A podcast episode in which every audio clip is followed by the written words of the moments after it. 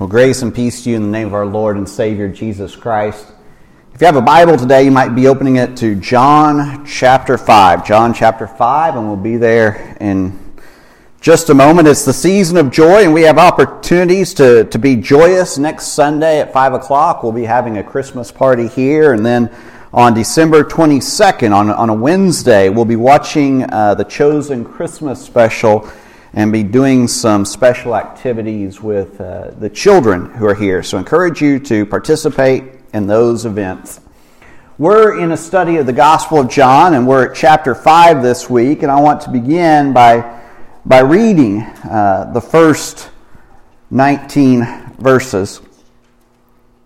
After this, there was a feast of the Jews, and Jesus went up to Jerusalem.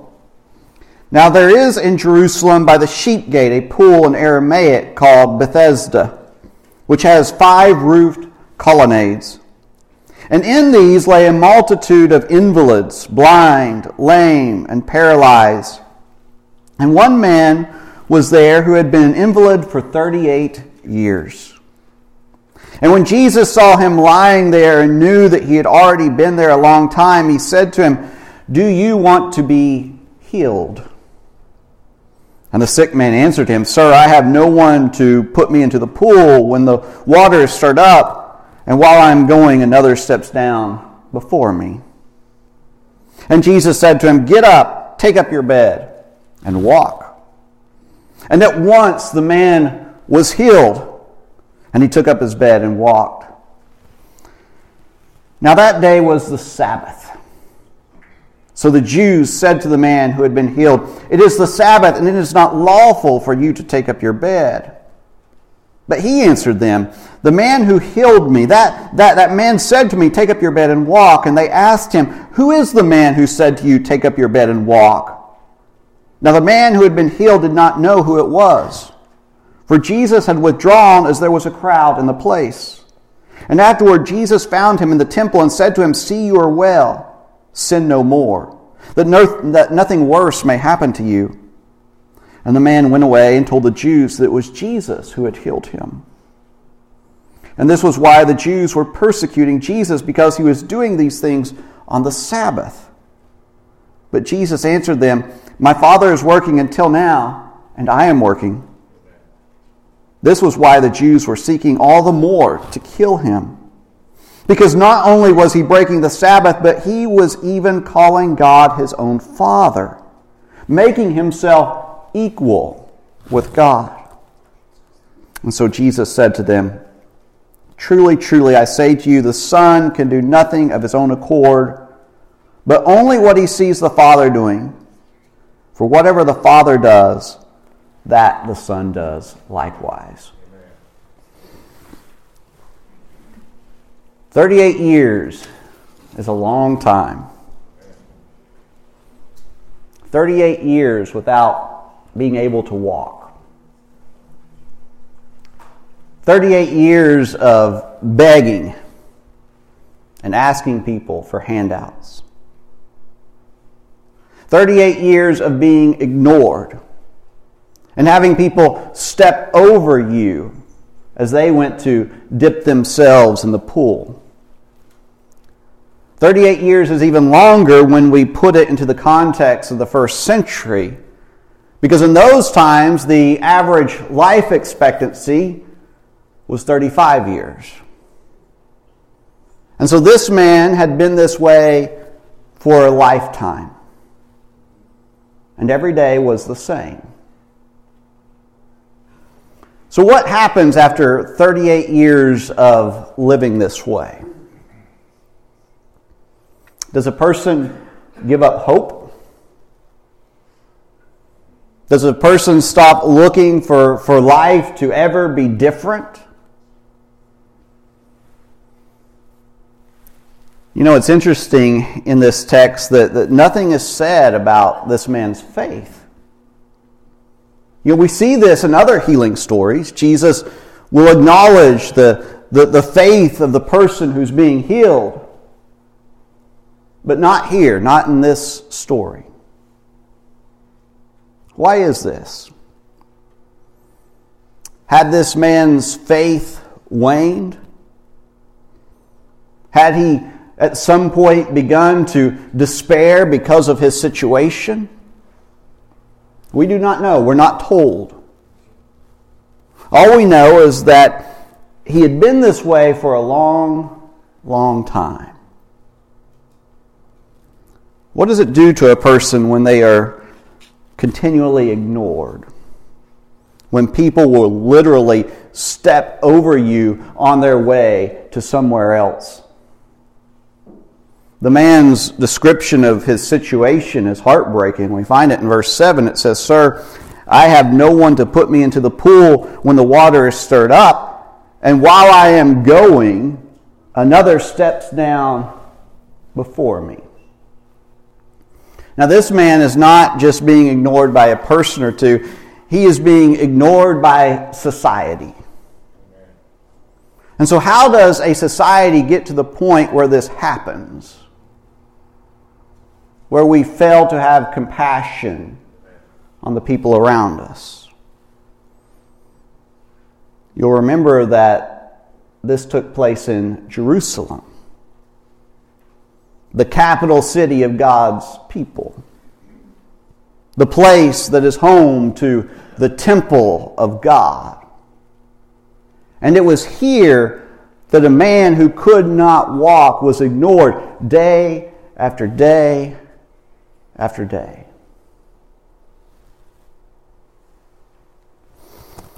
The first thing this text should do is invite us to consider who it is we ignore. Who do we look past? Who do we step over on our way to other places? Is this not what the, the priest and the Levite did when they encountered a man who was hurt on the side of the road. They stepped over him and just kept on walking. How does this happen? It happens when we categorize and dehumanize. We see people as the homeless, or we see people as the poor. And we see them as a problem or as an obstacle in our way rather than as human beings created in the image of God. Jesus sees this man here in John chapter 5 just as he sees the woman at the well in John chapter 4. He acknowledges their humanity. He speaks to them with dignity. And this is something that we all can do. As Christians, we don't have to step over people. In fact, we must not step over people. We stop. We smile. We pay attention. And we, we help wherever we can. What is fascinating about this text is the question that, that Jesus asked in verse 6. It says there, when Jesus saw him lying there and knew that he had already been there a long time, he said to him, Do you want to be made well? Remember that, we read the text of the Bible to encounter Jesus. And so the questions that, that Jesus is asking people in the Gospel of John are, are questions that he is asking us today. And so, just as we are to sit with the question that he first asked his disciples, What are you seeking? we are to sit with this question as well. We are to meditate on these words. We are to reflect on, on how these words apply to our lives here in 2021.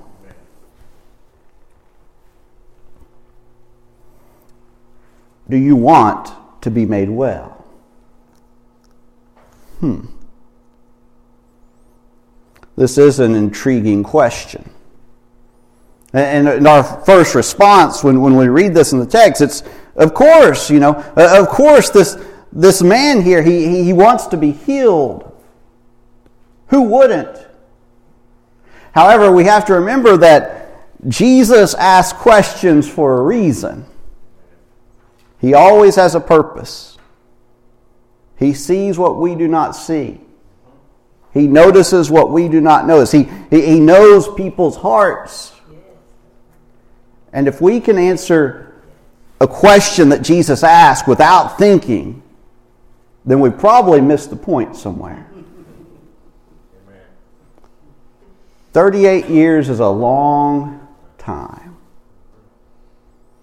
And when someone has had a disability or an illness that long, what, what happens is it becomes a part of them.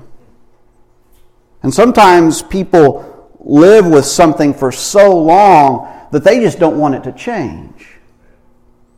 And, and the way that they are living becomes normal, and, and change, that becomes scary.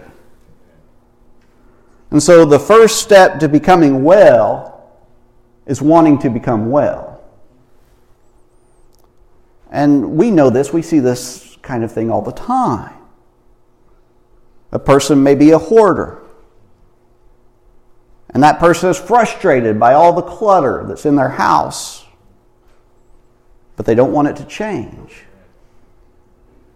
A husband and wife may be on the brink of divorce and their marriage is falling apart and that's it's just not very pleasant.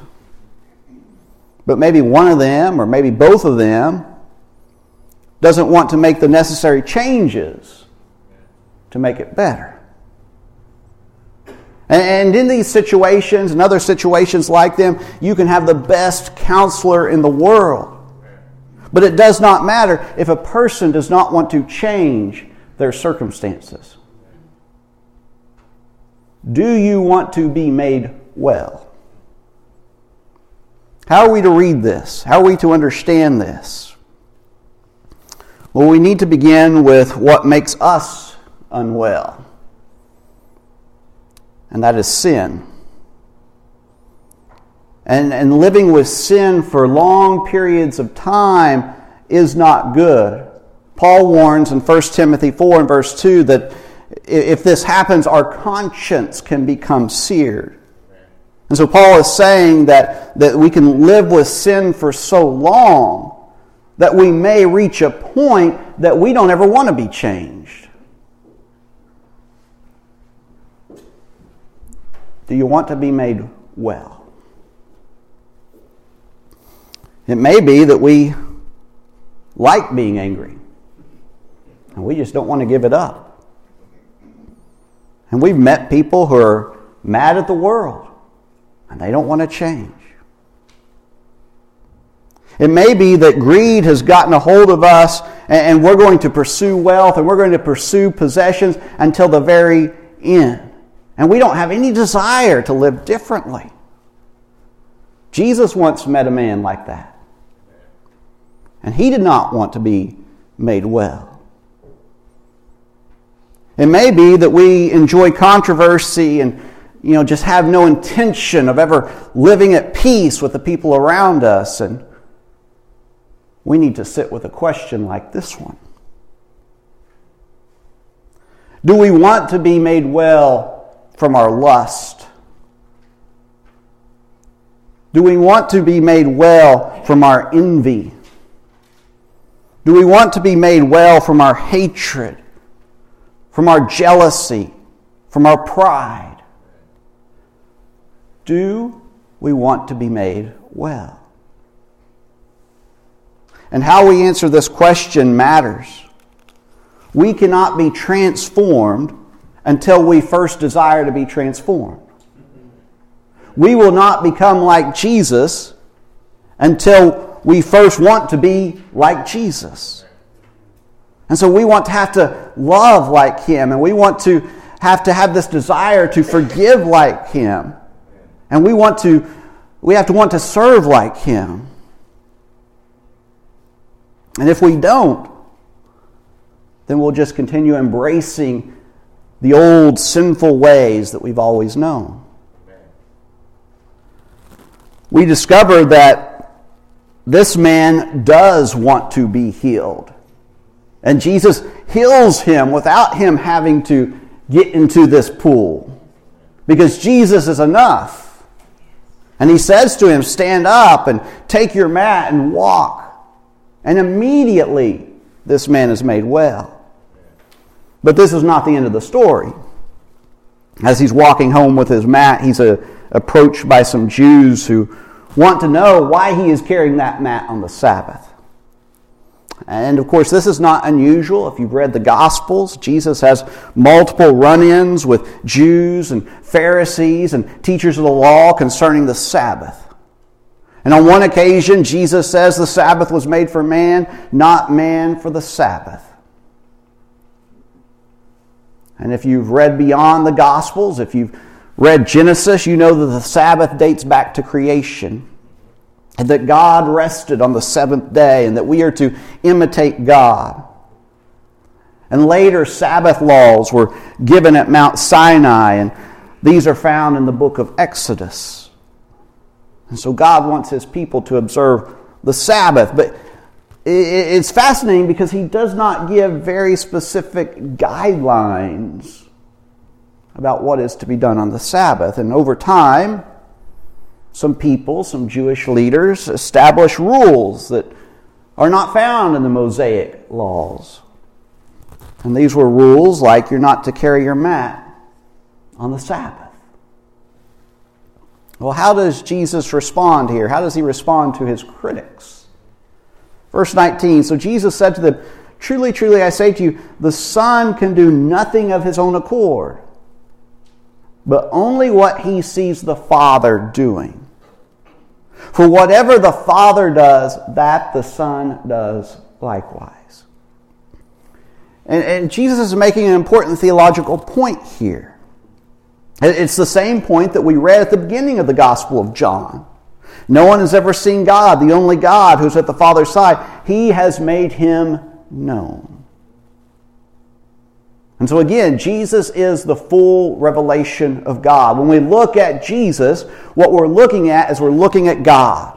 He is showing us God because He is God. And so, how is a person supposed to observe the Sabbath?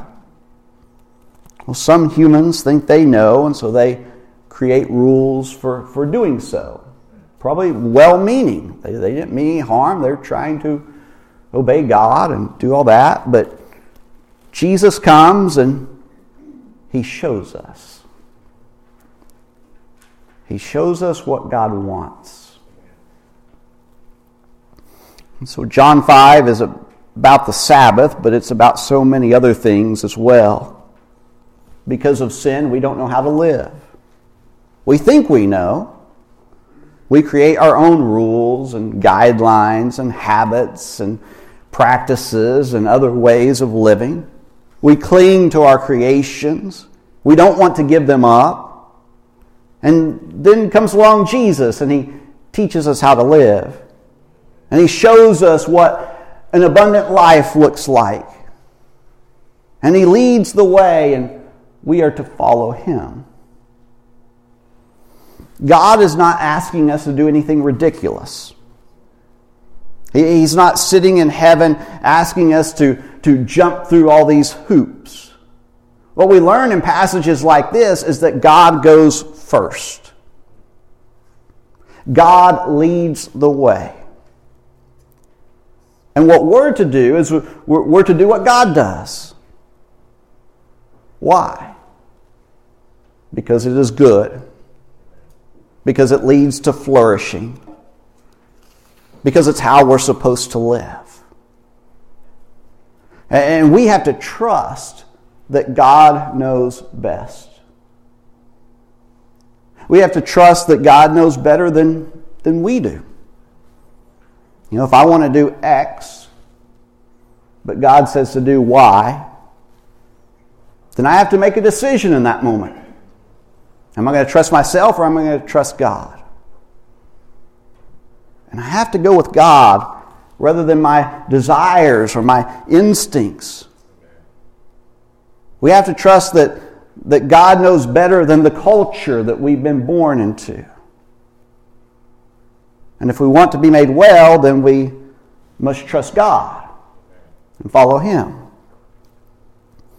And so Jesus gives us the key to being made well. He reveals what abundant life looks like. And it is when our will is perfectly aligned with God's will.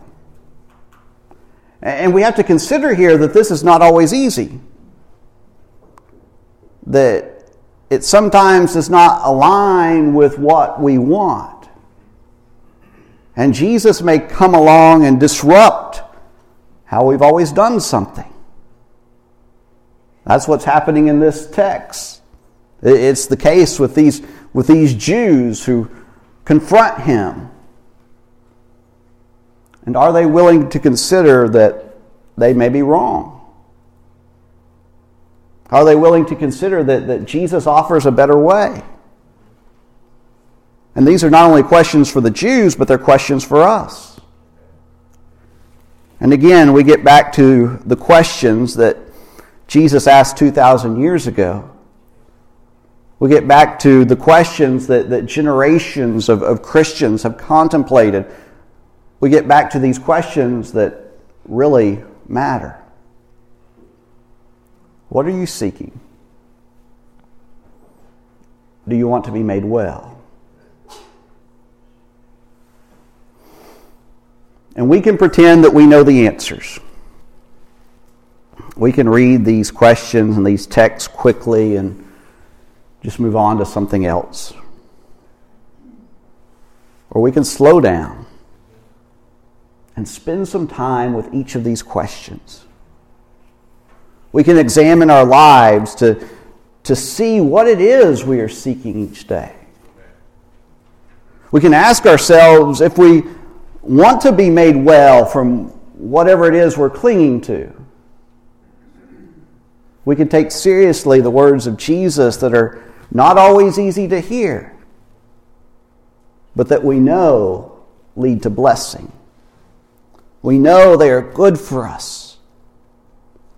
And if we are courageous enough to consider them, our lives are going to be better.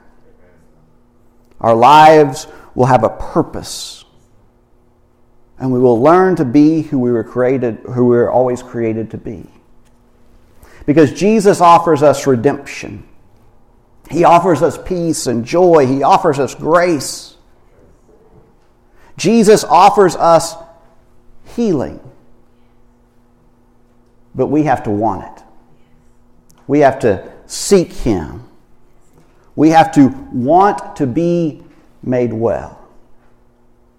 And so let us hear the words of Jesus, not to dismiss them, but to sit with them. Do you want to be made well? Let's pray. O Lord, hear our prayer. We bow before you this morning. We bow before the great physician. And we come seeking help from the doctor of our souls. Heal us, Lord. Make us well.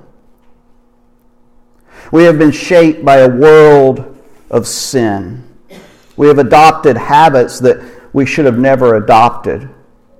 We are weak and we need your help. Heal us, Lord. Make us well. It is our desire to be like Jesus. We desperately want to be transformed into his image. Make his ways our ways. May we walk in his paths and follow his example. Heal us, Lord. Make us well. We're so grateful that, that you are near and that we are blessed that your Holy Spirit lives within us. We have the help that we need. May we always keep our eyes on Jesus because it is in him that we are made well. O oh Lord, hear our prayer. We offer these words in the name of Jesus. Amen. Amen. Receive this blessing from the book of Hebrews. Now may the God of peace, who brought again from the dead our Lord Jesus, the great shepherd of the sheep, by the blood of the eternal covenant, equip you with everything good that you may do his will working in us which is pleasing in his sight, through Jesus Christ, to whom be glory forever and ever. Amen.